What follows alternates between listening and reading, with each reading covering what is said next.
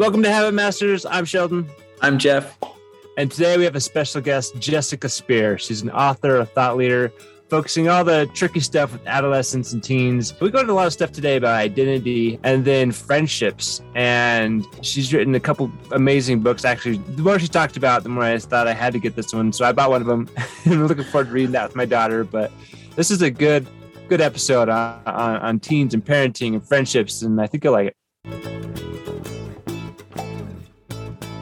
Welcome, Jessica. Do you mind sharing just a little bit of your background for our audience and who you are?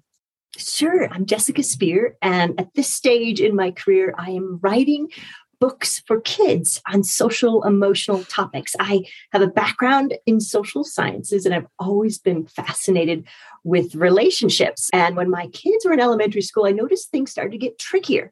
So that really made me curious. And I dove into research on, you know, friendships and kids. Um, that gave me some ideas that I wanted to share with kids. So I started a friendship program that I ran out of schools. And that eventually grew into my first book, which is, it's got a long title. It's called BFF or NRF, which stands for Not Really Friends. And it's a girl's guide to happy friendships. And then my second book, which actually comes out this summer, is on middle school, and that one's for for all genders. So at this point, I'm just really digging into helping kids and families really develop some stronger social awareness and healthier relationship skills. Awesome. That's I awesome. Got, we have some we had a couple questions to kind of kick things off, but I want to ask one before that. BFF versus NRF. I've had many conversations with my wife about the difference in relationships that I had growing up and friends and hers. And it's not like you can stereotype everything, but I do feel there's a fundamental difference between like boys as they grow up and girls. do you to? I basically it's like your whole book, right? BFF and versus yes. NRF. Like, what is what's different? Yeah, and that is such a great question. So here's one interesting just tidbit on that. So I would I ran this program for kids pre-COVID, and I had a really hard time getting boys involved. You know, like there were boys that actually probably could have used this program, but we could not even get them physically there. So, however, every time I'd run the program, it would be packed with girls, packed with girls. So there's a couple things happening there. One is that girls are a couple years ahead developmentally. Even when we come to when do they start adolescence when do their mm-hmm. bodies start to change? They're a couple years ahead of the boys and that whole process actually kicks some things into gear that impacts their relationships. Girls you know one of the things that happens is as kids move from younger friendships where friendships are totally based on play they start to shift in the preteen years to friendships based more on shared interests and deeper levels of connection you know as kids individuate pull away from family. So girls start that whole process earlier which shifts things. If you had a friendship that was based on play and then all of a sudden you're not actually into that anymore you know and you're looking for something different. So that's why girls tend to hit some bumps in the road earlier. Now, boys, I'm not going to, you know, they're not off the hook. You know, so so come middle school, there tends to be a lot of changes too, uh, you know, often tied to the same these transitions that they're having developmentally. And but what I found is boys tend to deal with them differently. You know, girls it, it it feels really big. They really you know girls are so relationship oriented that they want to figure this out or sometimes they're going behind somebody's back to try to figure it out and it can sometimes get messy that way. Boys sometimes it's still frustrating for them maybe a, a, tricky relationship. They might bottle it up and then it might just explode at some point. You know there, there might be some sort of outbreak or something. So i just saw them playing out in different ways. Yeah but i think you know the skills that i was working with kids and that i talk about are the same. They're really the same for all genders. It's just sometimes these scenarios play out in different ways. So, the, my first book, the reason I did it for girls is I wanted it to be really relatable to girls, I kept hearing similar stories over and over. So in that book, I have those stories because they were so familiar to a lot of the girls in my program that I, I wanted to make sure this book was super relatable to them. But yeah. my second book for middle school, it's it's scenarios that apply to anybody. Yeah. So it just kind of depends on which stage they are. Got right? it. Yeah. So you mentioned in the title, right? What's so it's BFF or NRF, and then what was the subtitle? It's a uh, a, a, girl's, guide. guide to happy friendships. Happy friendships. Okay, so your goal is really to kind of guide them in creating better relationships, better friendships.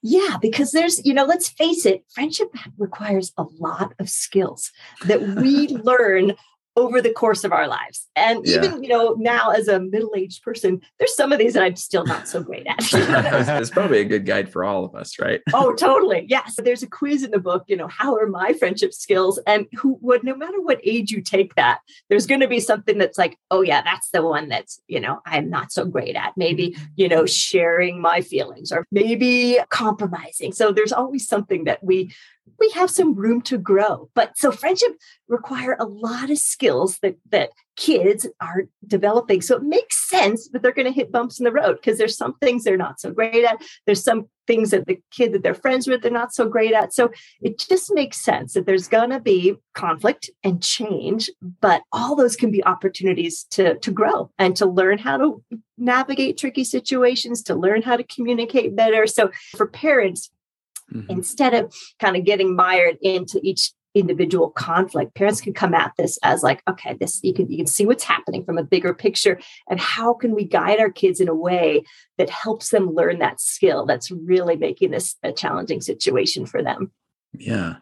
So I have a question related to what you were just talking about. So it's probably easier to kind of identify on an individual basis what someone might need. Like, hey, here's a here's one of the tools that I think you could use specifically. But when you're talking to groups of people and groups of girls, more specifically, because you've been helping them, but I mean boys or girls, what are some of the things you start with? Would you say, like, hey, here's the things that you probably should start practicing now? Like, because that's what really from our perspective almost anything can be practiced right? Any skill like sure you may have natural talents but anything. Friendship for example you're talking about this like most people maybe they don't even think they can practice friendship like oh how do i practice friendship?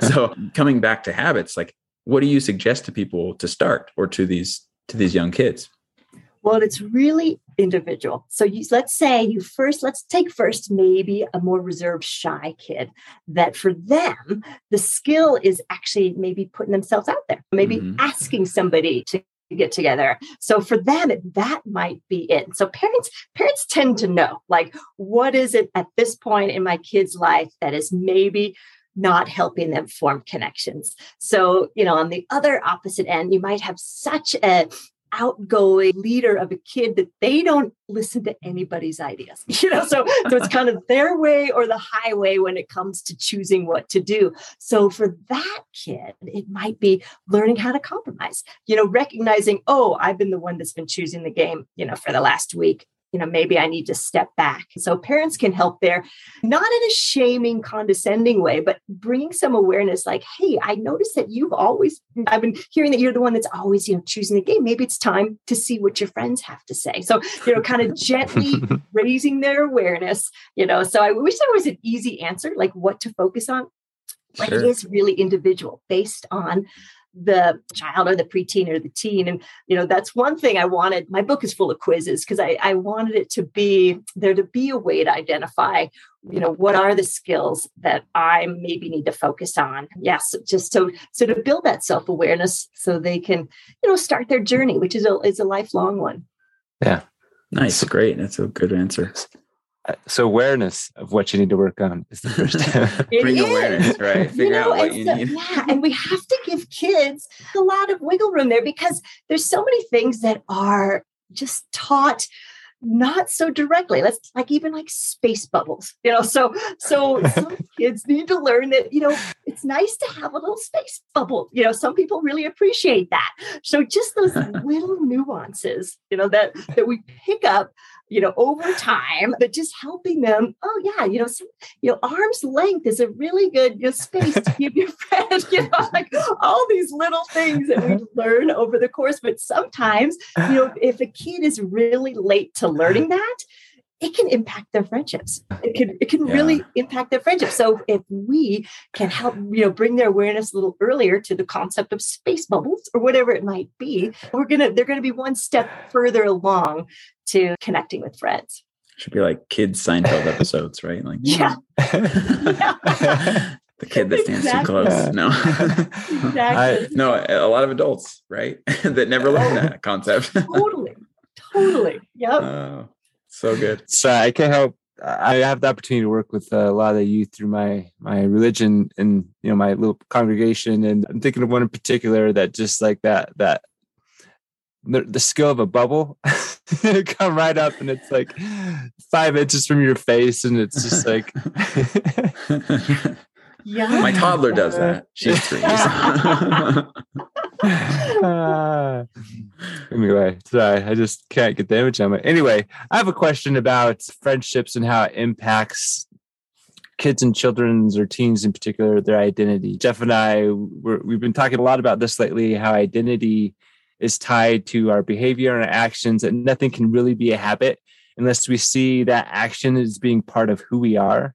Right. So I wanted to kind of start this question of how does friendships actually it's made as two part how does friendships affect identity and how when and how does identity really start to form in, in children and, and teens Okay, great question. So, when kids are beginning adolescence, which is a really long phase. You know, for yeah. some kids, it might start at 10 and it goes all the way through 1920. So this is a very long phase, and all kids are starting this phase at a different time.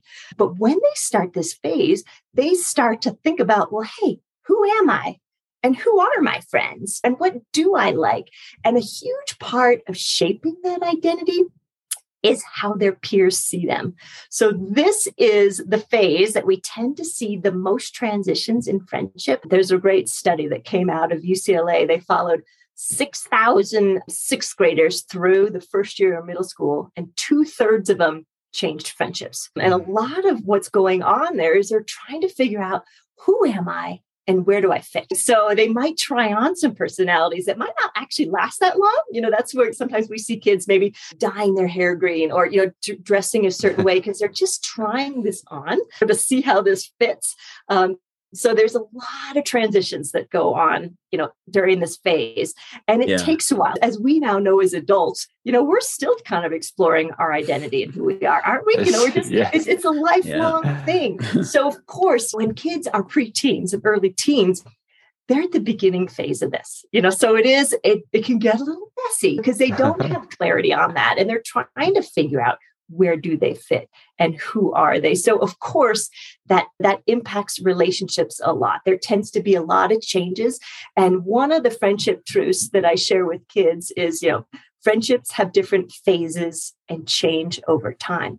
Because if you're a young person and you had a relationship that was really important to you and then all of a sudden it's not there anymore because maybe that person decided they're moving on or whatever that that can really hurt you know mm-hmm. when when all of us lose relationships that are really important to us it can be really painful. So just knowing that truth that friendships have different phases and change over time i found was a relief to a lot of kids that like oh okay it's not just me everybody is going through this. And and it's not the end of the story too. What i see a lot in preteens and teens they might have a close friend that goes back down to an acquaintance and then they get back to high school and it might go back up to a close friend or it might kind of land in the middle kind of as a friend. Mm. but you know there were some transitions there based on things that were going on their lives especially as they're kind of starting to just think about their identities.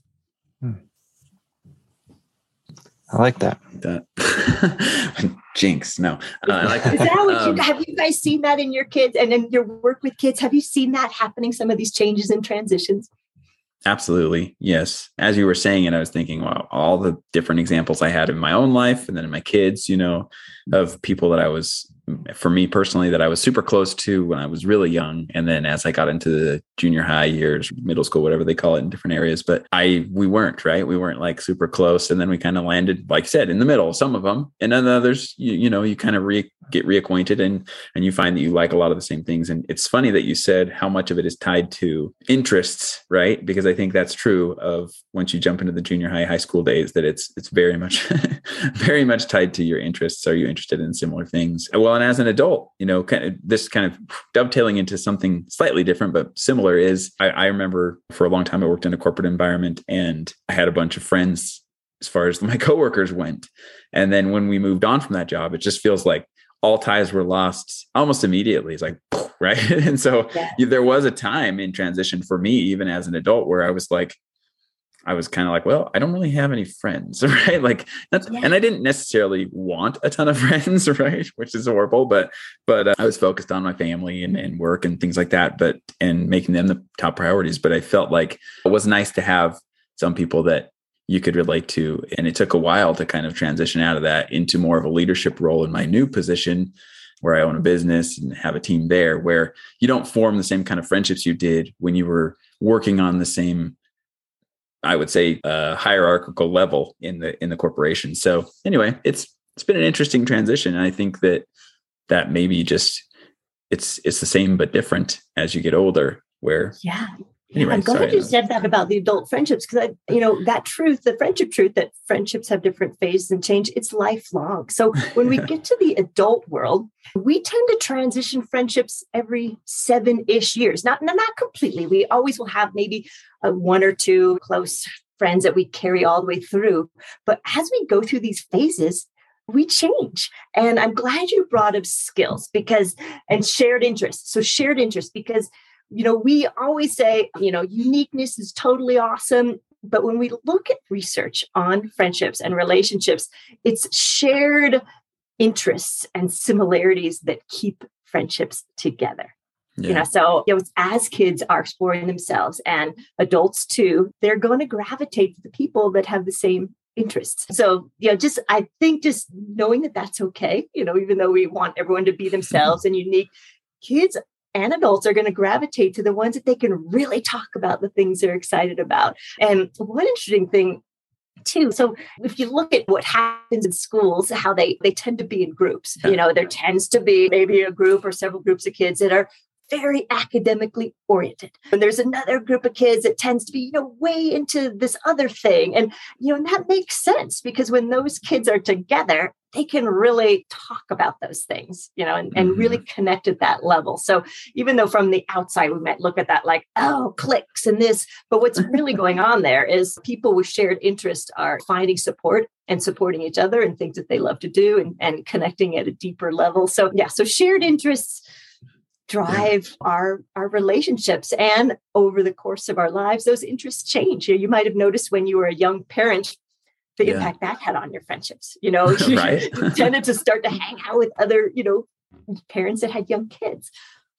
Yeah. yeah well and you just pointed out you know that tribal mentality that's been in human nature since the beginning of humans really is like hey we gravitate to the people that we feel like support what we're doing what we're trying to do and who we're trying to be and that's really cool. Yeah. Yeah I even I just read this interesting study too that looked at, you know, so there's a lot of kids right now that are having some mental health struggles coming out of the pandemic. And so there's a higher rate of anxiety and depression. And and that tends to really impact relationships too, especially when only one person in that friendship is struggling in that way. So mm. if both the teens are actually feeling a little depression that relationship has a longer chance uh, or a better chance of lasting than if one does and the other doesn't. Mm. So again, back to those shared experiences, shared interests. So same thing if you've got two kids, one of them is really socially anxious, the other one is not you know that that relationship would have a much better chance of lasting if both of those kids actually were socially anxious you know because they could really connect on mm-hmm. that. So, relate to so, each other. Yeah exactly. So so you know if any parents do have a kid that's really struggling in one of these areas. Sometimes it can be super helpful if they can find somebody who is in that same place that they are.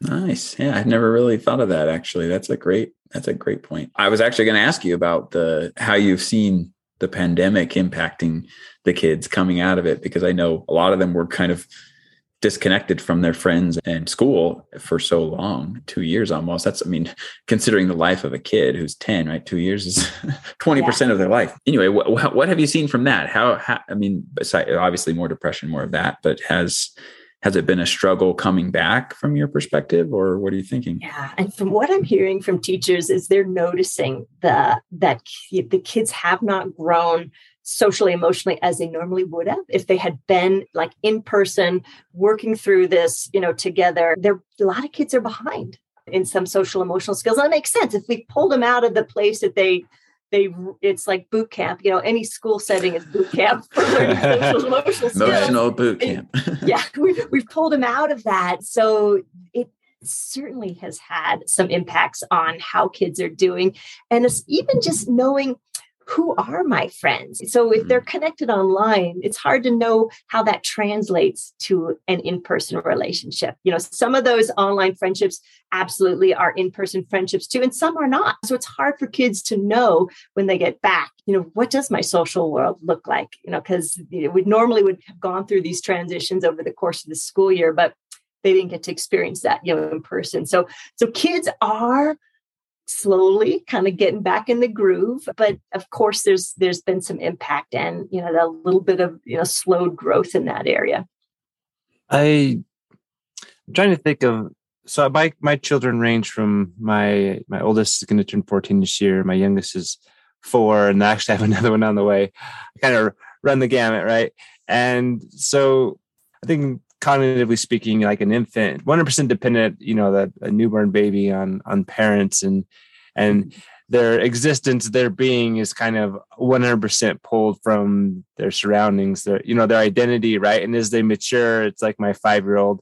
It's like when he learns how it's like I can say no. You know what I mean? There's just this identity of who they are changes over time and becomes, like you said, more autonomous and less connected to you know what mom and dad thinks about him and also friends become way more important. Do you know what i mean? It's just yes. like I, i'm i'm sure if i have a question now. I'm just trying to figure out you know as a parent what can i do to help them see themselves in a way that that promotes healthy growth and healthy friendships Mm-hmm.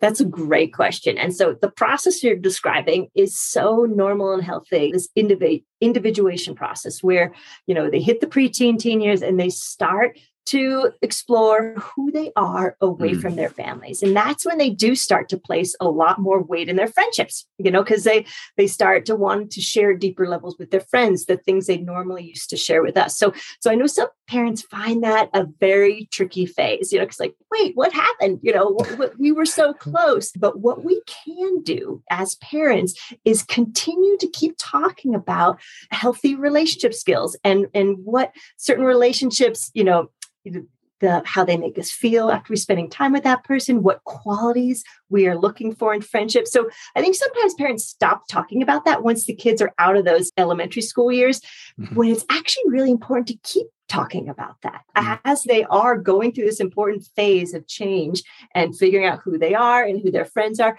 Keep talking about that. You know, just keep talking about, hey, I noticed when you spend time with so and so, you always come back really excited and feeling good about yourself. But I've noticed when you spend time with this person, it seems like it, it has the opposite effect. So you're just as as non-judgmentally as we can as parents, again, bringing awareness, just bringing awareness to things that are happening in their world, which is tricky, you know, because kids have a special radar of judgment. You know, if they notice that we as parents are, you know, oh, judging yeah. them or judging their friends, it shuts down the conversation. So we have to be really careful about this but i do think it's it is important to keep talking about you know the qualities of of healthy friendships and being a good friend yeah i'm glad you pointed that out because i was going to say so what about friendships that are at least from an outsider's perspective, clearly not healthy, right? You talk about BFF versus NRF. So in the NRF situation, you pointed out one thing we can approach it like about what do you what do you normally say to girls as as you're trying to teach this concept? Like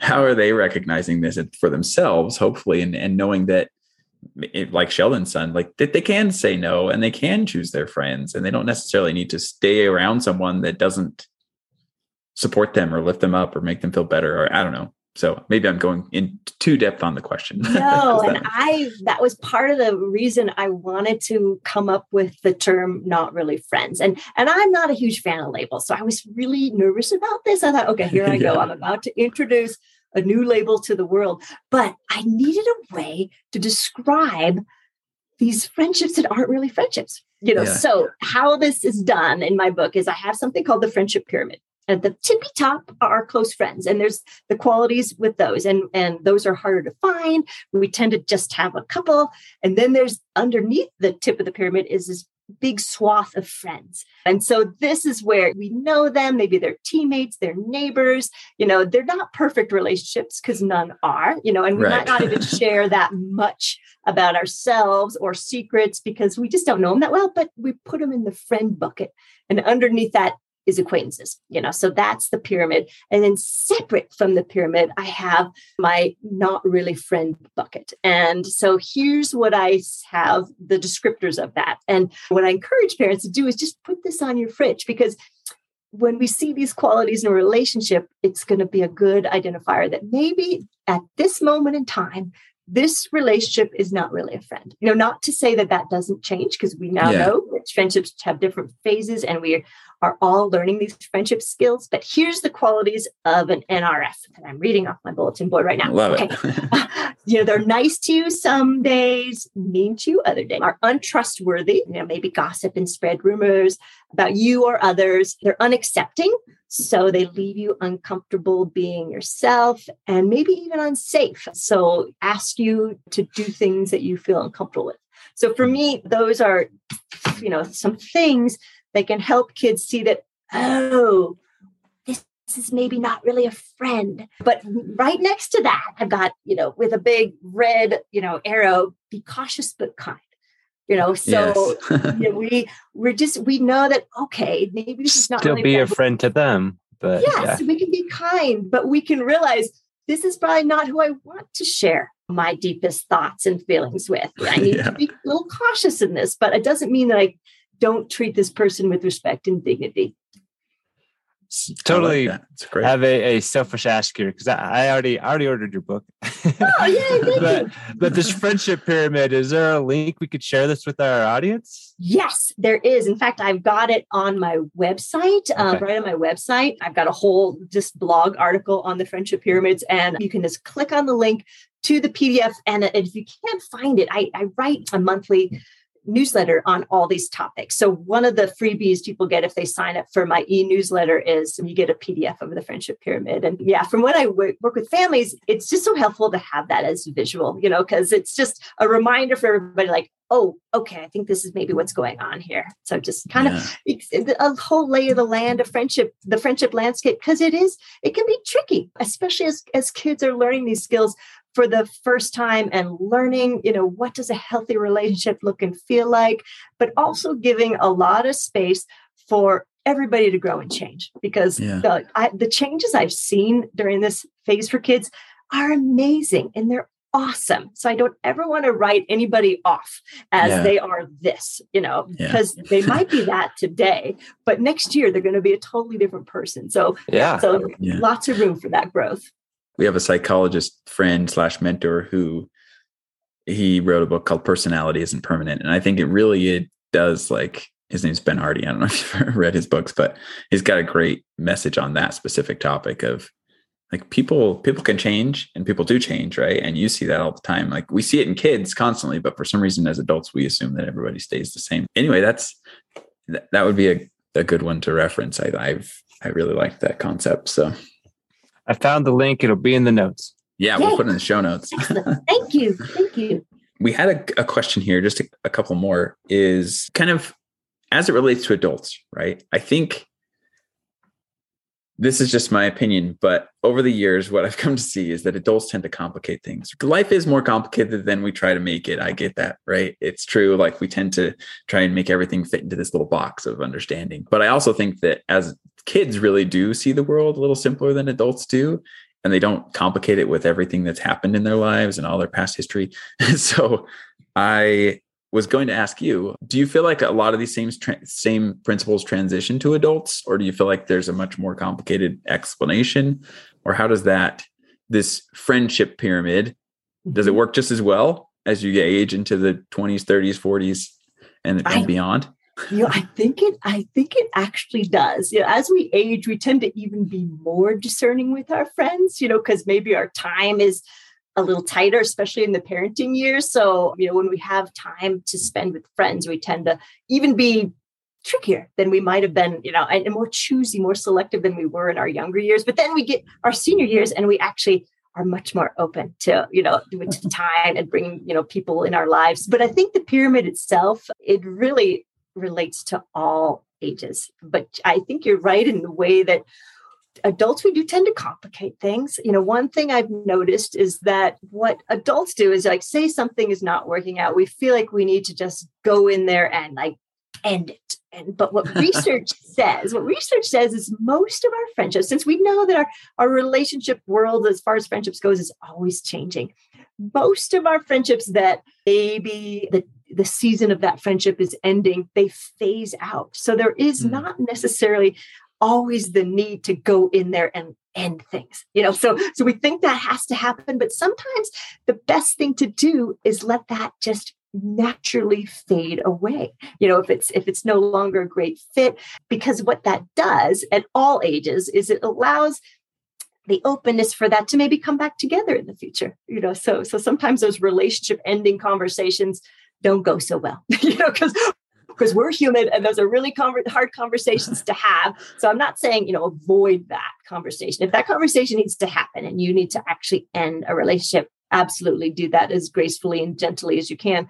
But if there's also a way just to let that relationship run its course, it, it allows that the openness to who knows what happens in the future. And and I found with teenagers, that's also a nice thing to allow things to just fade away too because again because teens and kids are changing so much that if they didn't you know really like throw a stick of dynamite on a friendship in seventh grade maybe their junior year they can rekindle things if they want to you know so just being really graceful with how we exit relationships i think opens the door to who knows you know what might happen in the future yeah, I really like that. And I wonder, you know, someone from your experience, do you have any tips or ideas on how someone might exit gracefully? Yeah. What I always encourage people to do is you know it really is about us you know? So there's there's something that that relationship is not working for us. So keep our if we need to take a little break we might just say hey you know i'm just this has been a really tough time for me right now because of this in my life and i i'm just i need to take a little break you know? So so keep it on us whatever it is. If we need to say something or just start politely declining invitations to hang out you know so just you know people we, we pick up on these things you know if, if someone turns us down three times we might not ask again. And so that that's another way and i don't feel it's dishonest you know i think if we're gracefully hey no sorry i can't do that and so i think everyone can choose what feels right for them you know but realize that it's it's us it's us that needs the change you know and so we don't have to go after them on you know you are you are xyz or whatever it might mm. be you know we need a change and we could figure out how to how to make that change as gracefully as possible i love that answer because it really i mean i'm a big believer in taking responsibility for everything right in our lives and i think that's that's a great way of looking at it is hey, this is the change I need, not necessarily that trying to change someone else, which never works anyway. right. right. Um, anyway, sorry, that's a great answer. I loved it. I have a question. You talk about friendship truths. And I mm-hmm. know you just shared a few of them, right? But I'm guessing the the friendship pyramid probably talks about all nine. I don't know if you could talk a little bit more about about those. Sure. And so, like I said, when I was kind of diving into understanding this whole friendship world, I realized these were the things that we kind of learn over the course of our lives, but not in any clear method- methodical way. You know, sometimes mm. it can be confusing. So, these were the truths that I wanted to, when I was running my program, share with kids. And they're kind of peppered throughout my book because I think they help the perspective stay on the big picture, you know, of just the nature of relationships. So, the friendship truth number one is healthy friendships feel safe and accepting. Hmm. Okay. So it doesn't mean we can't be in, in a relationship that doesn't feel that way, but we might choose not to make that a close friend. But our healthiest friendships feel safe and accepting. Number two, everyone develops friendship skills at a different pace. And so this is one I feel is really important for kids and teens. This is where we mm. can avoid labeling somebody as bossy or this or you know they're just learning they're they're learning their own skills at their own pace. That keeps all this whole process in a growth mindset, you know. Friendship trick number 3, I mentioned before, friendships have different phases and change over time.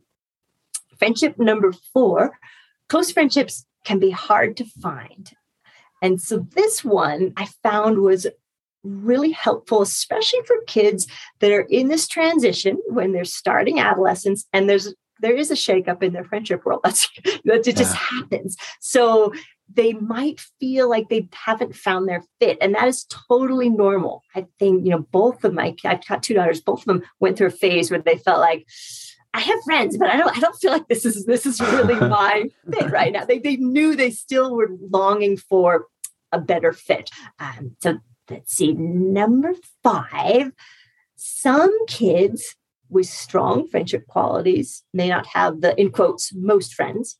Some kids with the quotes most friends might not make the best friends. And we could have a whole conversation. This this is where we get yes, into popularity. We can have a whole nother show on this subject alone. Just what happens that the, when the term popular enters kids vernacular and you know what types of populators there are but this that that truth encourages quality versus quantity when it comes to friendship it's friendship truth number six everyone makes mistakes number seven we teach others how we want to be treated by speaking up.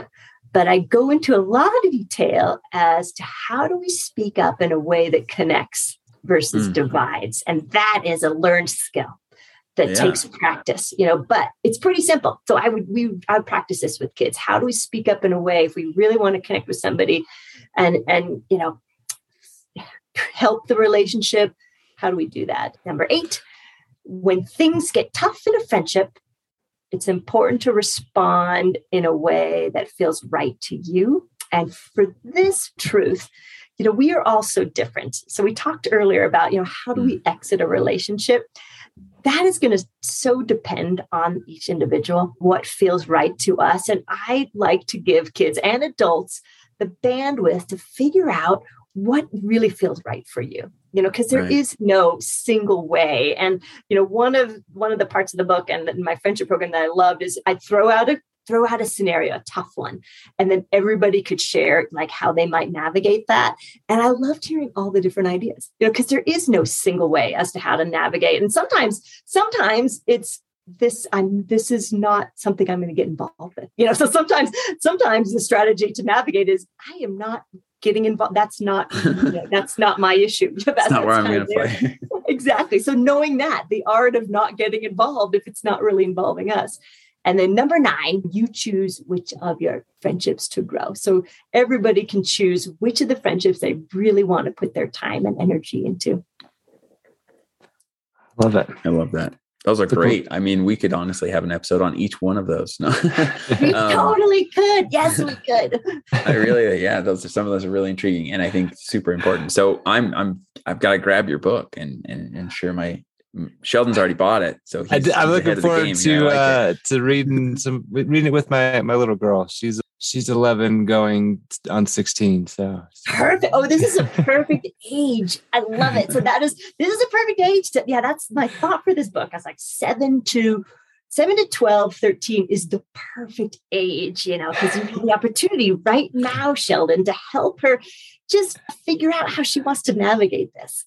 girls sometimes they'll get pulled into it and not realize that they actually have a lot of choice with how they respond and how, you know, what they choose to say. And, you know, so I love it. Good. Go go through it with her. Yeah, do, do it with her because that'll give you guys yeah, framework to to grow from. Yeah. Now you'll have something to talk to her about too. That's right. I, I want to go back. You mm-hmm. talked about a, a judgment radar Okay, I have to give my wife so much more credit because she's so much better at this. I feel like sometimes I get to this trap of, oh gosh, I, I don't feel like I'm overly judgmental, but maybe I am. I'm trying not to be. How, how do I? It's a work in progress. I, yeah, it's a work in progress. What are some tips on how to, as a parent, approach that with children maybe, maybe rather than staying the problem, like bringing awareness, I think was one that you said at the moment. I think that's huge instead of this is, you know, I, I found myself, it's like, oh, you're with so and so and you come home angry. That's judgmental.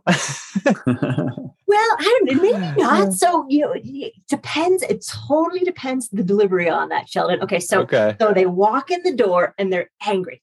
So the, there's two paths you can take on this. You know, path one is like, how dare they? I can't believe you know that kid, whatever. You know, so immediately kind of getting mired in whatever happened and assuming the other one is you know to blame for the anger. Mhm. Um, so you know they walk in angry and you're like oh my gosh you look really upset you know what's happening? You know and just bringing some awareness first to the emotion because you know when we are first learning emotional intelligence we might not even realize at that moment. You know we're feeling really you know we're feeling our fists are wound up and our jaws clenched but we not might not be consciously aware in that moment that we are angry. So helping them realize that in that moment they're angry then giving them the chance to process that. So, as humans, the more we talk out loud, like we start to put words to what happened. So, letting them just share it with you exactly what happened in their perspective, you know, that that will help them just getting Mhm. it out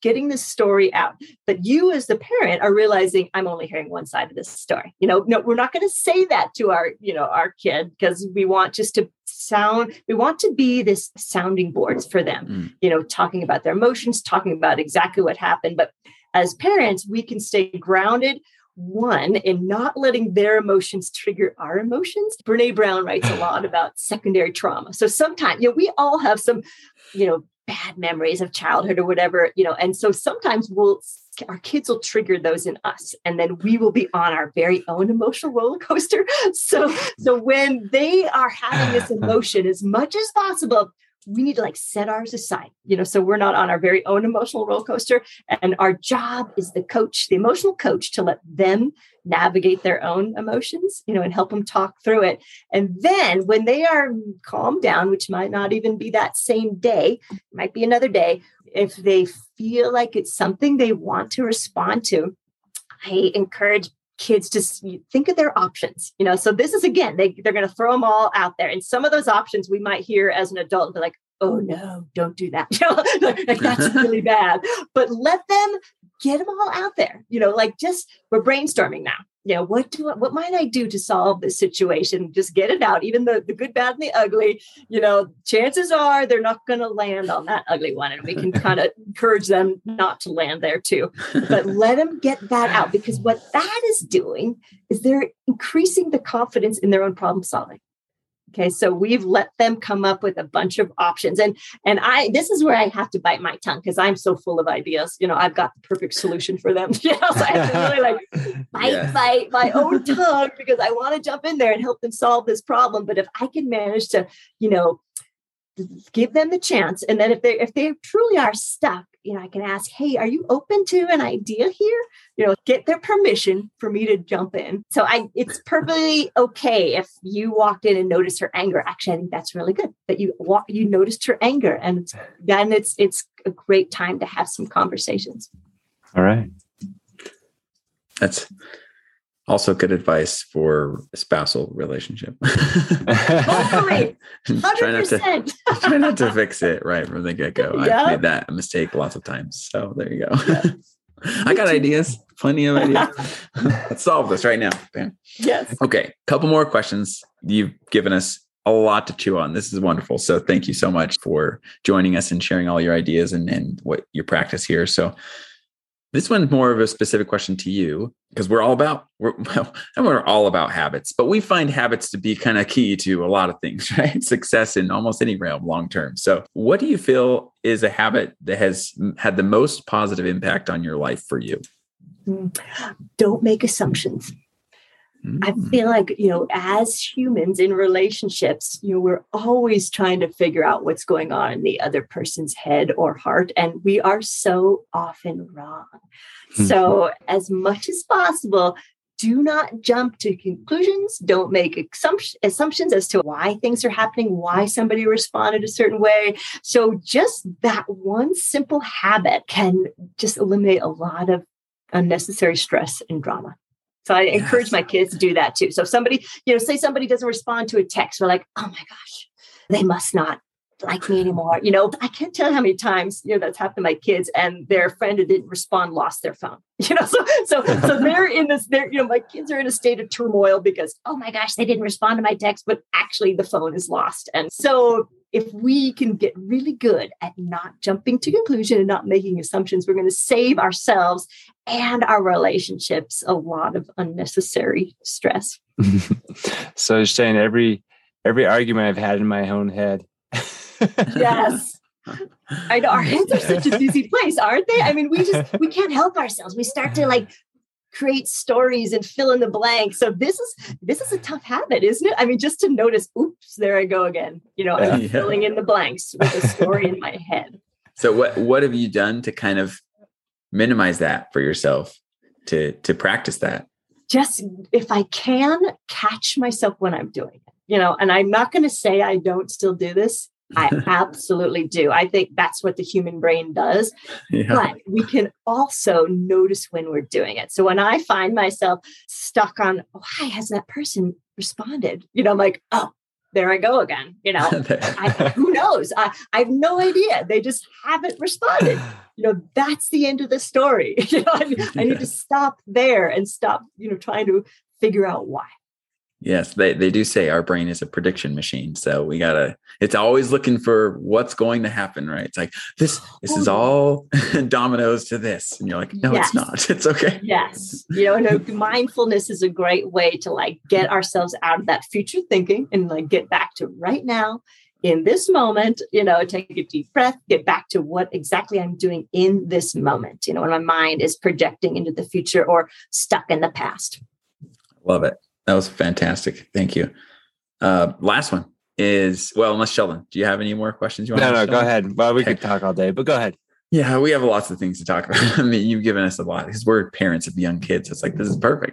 it's like all right, we can, we'll just pick your brain all day. No, yeah, um, perfect. uh, so, but where can we send people? How can they support you? What's what are your locate your best place to see your stuff and? Thank involved? you for asking. Um, the easiest place is my website, which is Jessica Speer, S P E E R. So two E's. I always get confused with you know Spears as is Britney Spears, but it's Jessica Spear, singular, two E's uh, dot com, and there I have lots and lots of just articles on all sorts of you know topics in the realm of friendship and cultivating connection within families and all my social links are on my website so you can if you're on social media you can connect with me there and then i've got lots of links to where to find my books Wonderful. That makes it really easy. So just your name.com. Yeah, exactly. Okay, jessicaspeer.com. And we'll leave it in the show notes as well. So they'll be easy to find. Good. Well, thank you so much for having me. And yeah, I love the work that you're doing too. This is, I love that you're putting all this focus on habits and helping us all create habits that are helping us, you know, create the lives that we want to live yeah that's that's the goal right? We're working on it and hopefully we help a few people along the way. I'm sure many. Okay thanks jessica. It's been great. Yeah thank you for having me. I appreciate it. Thanks jessica. Thank you guys for listening. Thank you so much to jessica for joining us some awesome tips. If you liked this episode, please leave us a review. We're trying to get to 100 reviews, and when we do, we're going to do something special. But in the meantime, we wanted to share with you something very exciting. We just recently launched our new course, the Habit Masters Challenge. It's a seven day course that you do with a buddy. So it's always going to be two for one, which is awesome. And the course teaches you all of our favorite fundamentals for mastering the art of building habits so you can live your best life now. And the course comes with a lot of cool little little things to help you master that those fundamentals. And if you want some freebies from our website, just go. We got a new freebies page on there. There's a couple of books. There's a habit tracker that's totally awesome. So if you're not ready for the course yet, start with that. Yeah. Anything else we want to say, Sheldon? No. Well, lots of stuff, but I won't. Go do it. yeah. You guys are awesome. Thanks again for listening. And it's time to start living your best life.